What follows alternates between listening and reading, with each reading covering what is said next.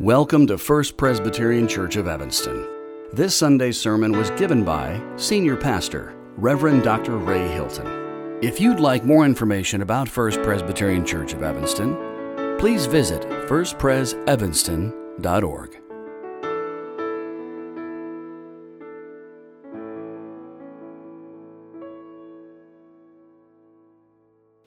Our scripture reading today is from Psalm 34 verses 1 through 8. Please join me in a prayer for illumination. Lord, open our hearts and minds by the power of your Holy Spirit, that as the scriptures are read and your word is proclaimed, we may hear with joy what you say to us today. Amen. Psalm 34, verse 1. I will bless the Lord at all times. His praise shall continually be in my mouth. My soul makes its boast in the Lord. Let the humble hear and be glad. O magnify the Lord with me, and let us exalt his name together. I sought the Lord, and he answered me and delivered me from all my fears. Look to him and be radiant, so your faces shall never be ashamed. This poor soul cried and was heard by the Lord and was saved from every trouble. The angel of the Lord encamps around those who fear him and delivers them. O taste and see that the Lord is good. Happy are those who take refuge in him. This is the word of the Lord. Thanks be to God.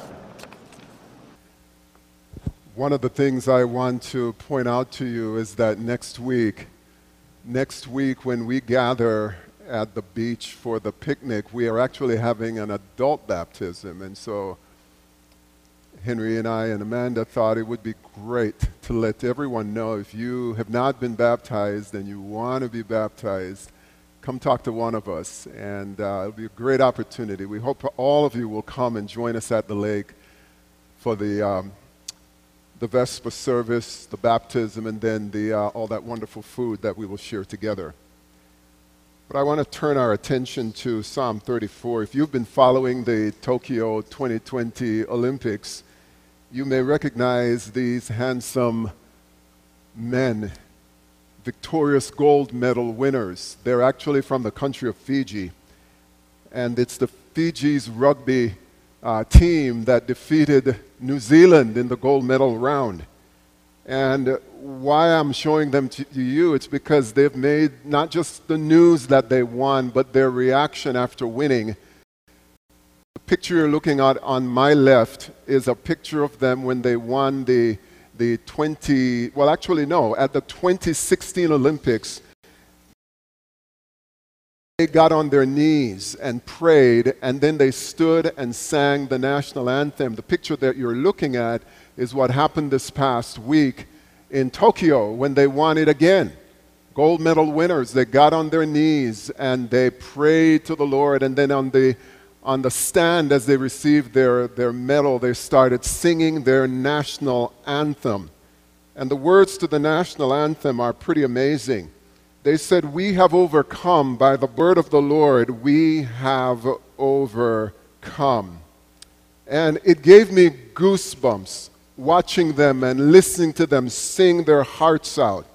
And it was a wonderful moment, and it was a great reminder that whether we win in rugby or anything else for that matter, that the most certain thing in this world is what Christ has done for us and not what we will ever do. This reminds me of the words from Colossians 3:17. Whatever you do, in word or in deed, do everything. Everything in the name of the Lord Jesus Christ giving thanks to God the Father through him.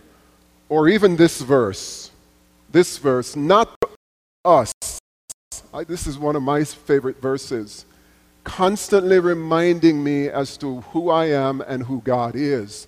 Not to us, O Lord, not to us, but to your name be all the glory for your unfailing love and your faithfulness.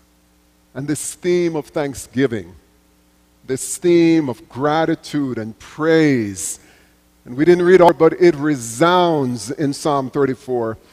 And I think this psalm, if we read it carefully, it has the power to define us, to shape us individually, and even as a community. And so, if this is your first Sunday here, I just want you to know that what we've been doing for the last several Sundays, we've been spending the summer in the Psalms. And we've been reading, we've set ourselves the commitment to read through the entire Psalms, the book of Psalms before the summer is out. And someone said to me this morning, Pastor Ray, I'm up to number 50. And I said, Look, 50 is better than zero. So, as much as you want to read through the Psalms, that's really not the biggest goal. The biggest goal is to get us into the Psalms. And uh, my friend is doing that right now. So, Psalm 34 is critical because it's going to define who we are individually and who we are as a community, and that's what I want to talk to you about. Now, we're not sure what happened in David's life, but here's what we can gather from reading verse 5. He was dealing with trouble in his life, something that we all know about. And this is why he says in verse 5, and if you have your Bibles open, you'll see the verse there. This poor soul cried and was heard by the Lord and was saved from every trouble. And of course, the question is, what kind of trouble? And he doesn't really say. But whatever the nature of his distress, out of which God rescued him, he gives thanks to God, confident that God can do for others what God did for him. Now, let me remind you again why Thanksgiving is so important for us.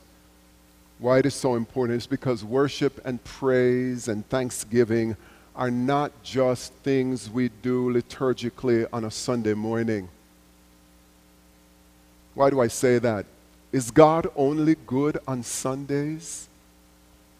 Thank you. For believers, giving thanks to God is a daily activity. Second reason why we give thanks is because Thanksgiving is not a federal holiday. Can I say that again?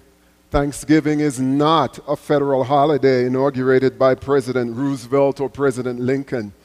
Thanksgiving is a command from Almighty God to His people that we owe our existence. We owe all of our existence to God's benevolent care.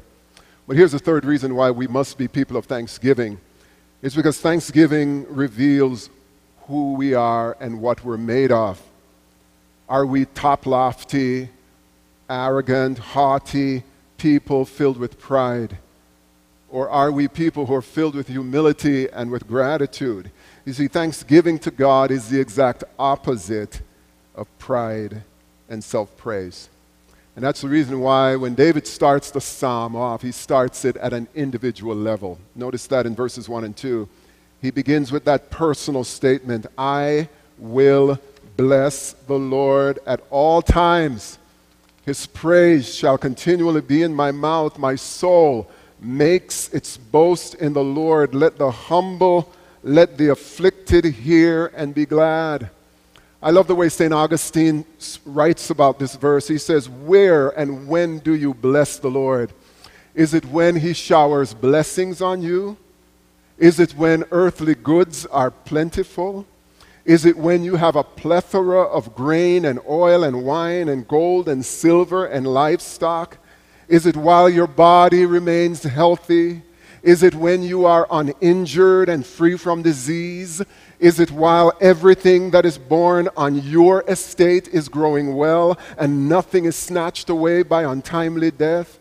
Is it while every kind of happiness floods your life and floods your home and you have all you want in profusion?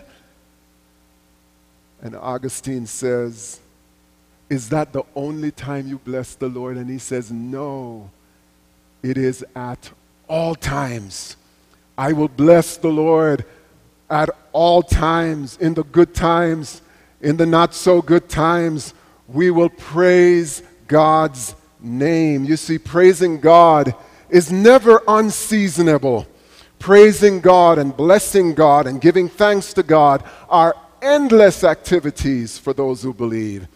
In fact, the New Testament is even more explicit. Listen to this it says, giving thanks in all circumstances. How are we doing with that? Giving thanks in all circumstances, for this is the will of God concerning us in Christ Jesus. If this approach to God sounds so pervasive, so all consuming, you've got it right. That's exactly the idea. It's all the time. Think about the woman in Luke 7 when she heard that Jesus was having dinner at a certain Pharisee's house, she bought an expensive flask of perfume. And she walked into this man's house and she got on her knees and she poured out that expensive ointment all over Jesus' body. And the Pharisees were very upset and they said, You know, if only he knew that this woman was uh, not a good person, he would not allow her to even touch him. And Jesus knew what they were reacting to. And so he calms them and he says, Listen, let me tell you what's going on. Let me tell you why this woman is so over the top with her behavior. You see, her sins, which are many, are forgiven. And those who are forgiven little, guess what?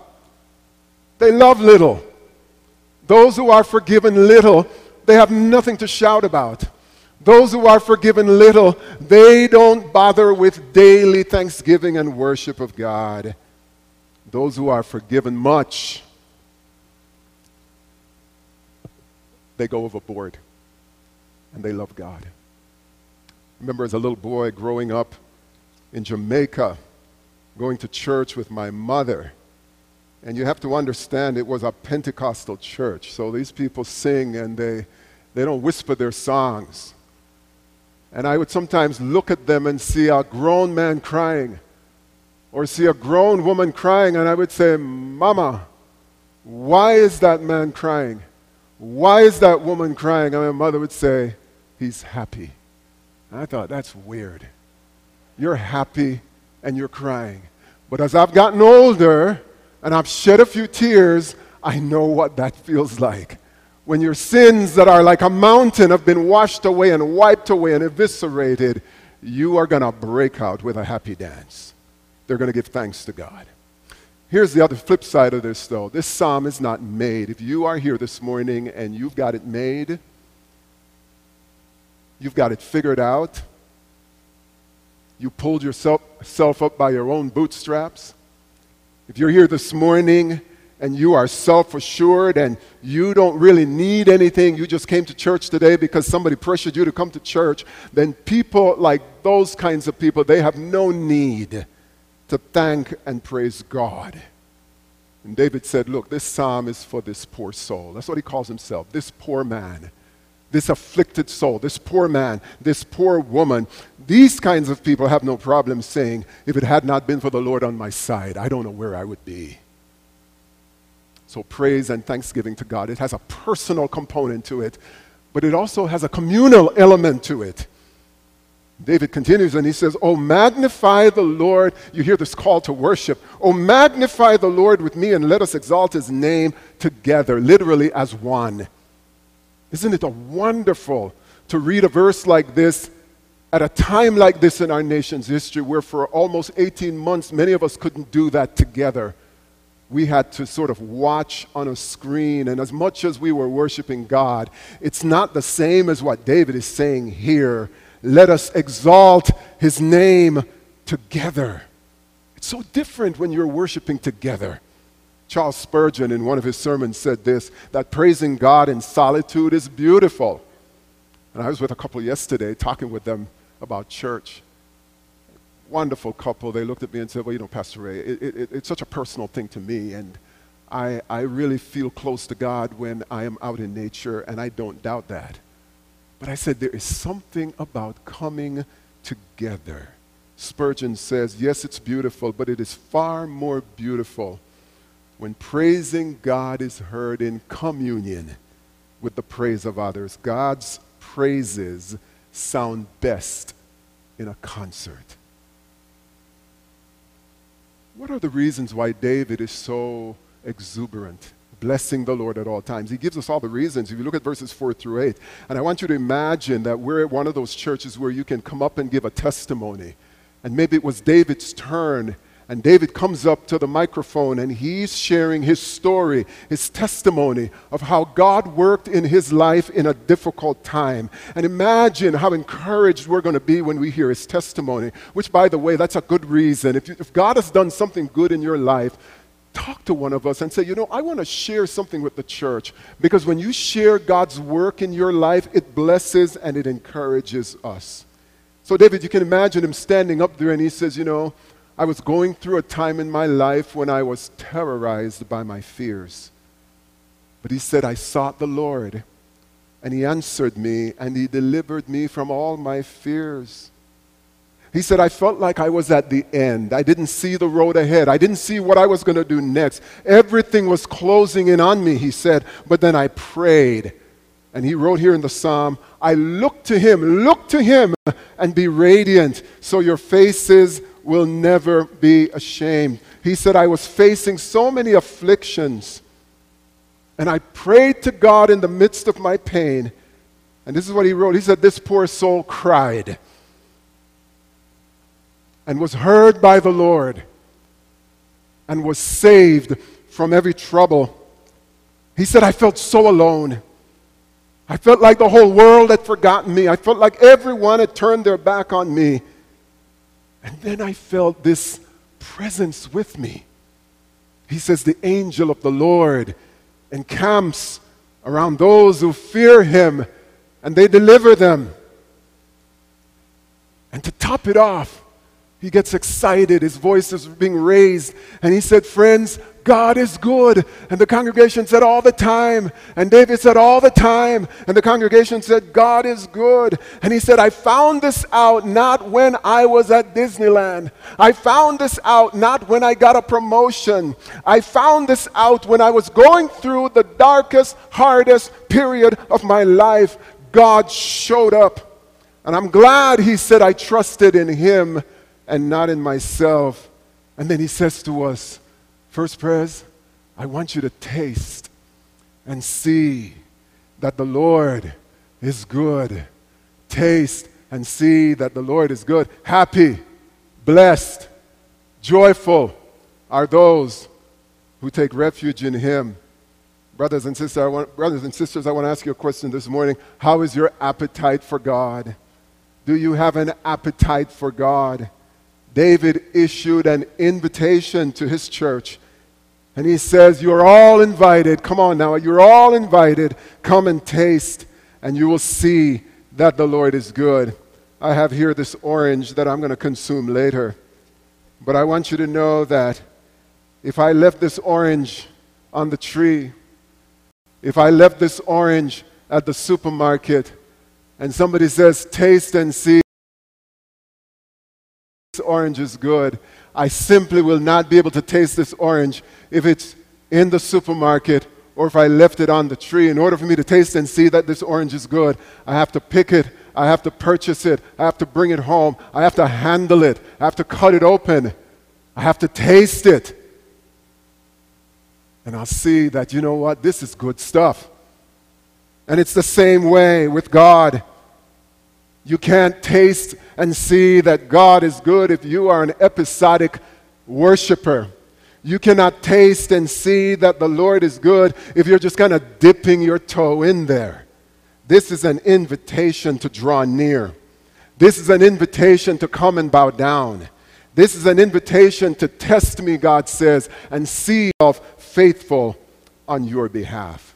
You see, the God we worship is a God who's near a God who is accessible, a God who hears.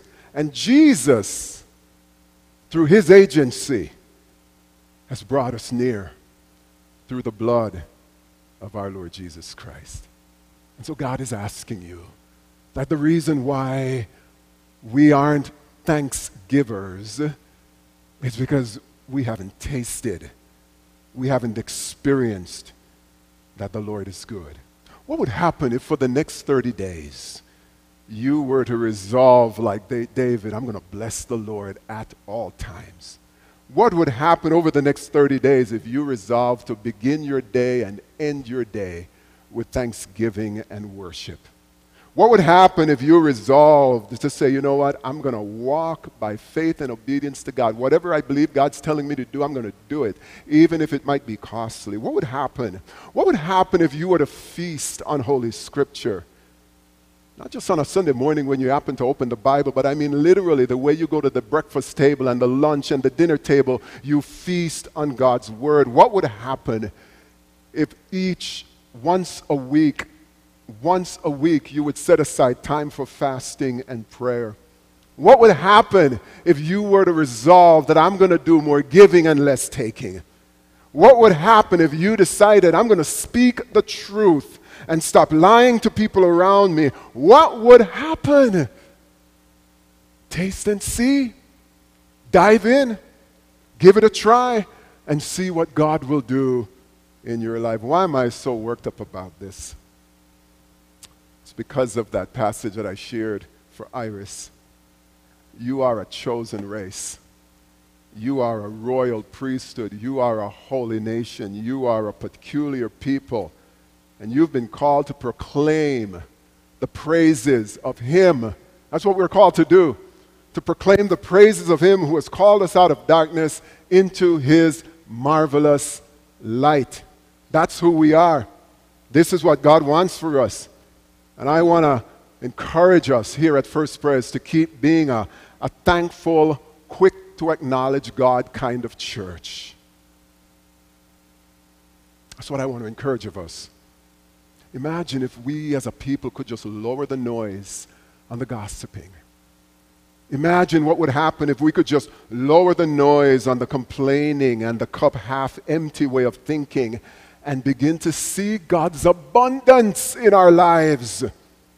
Imagine what that would do for us to start each day with the fruit of praise upon our lips.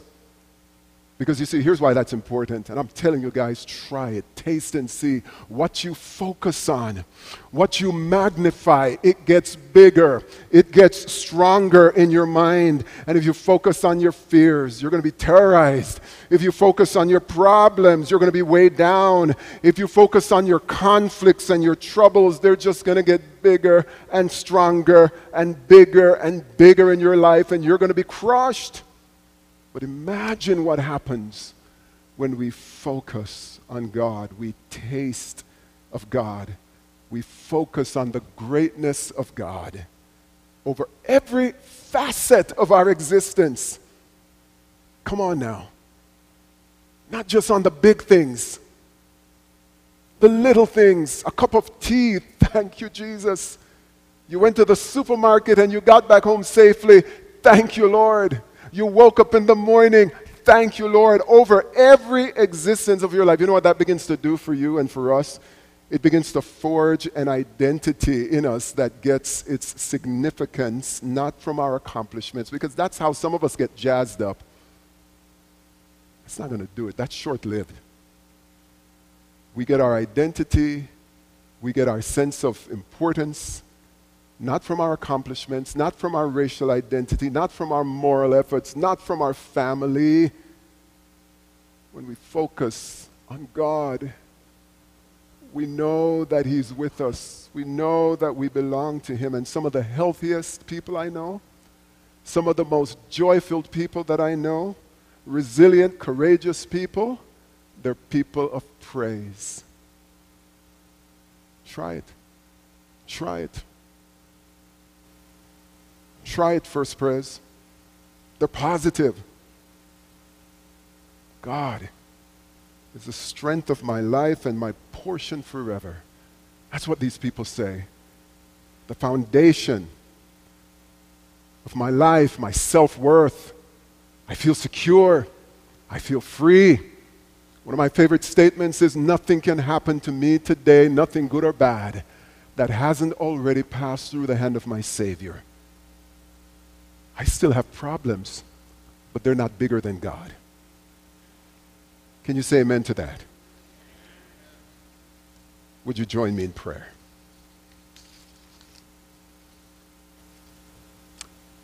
Lord God, would you help us this morning We've lost our appetite.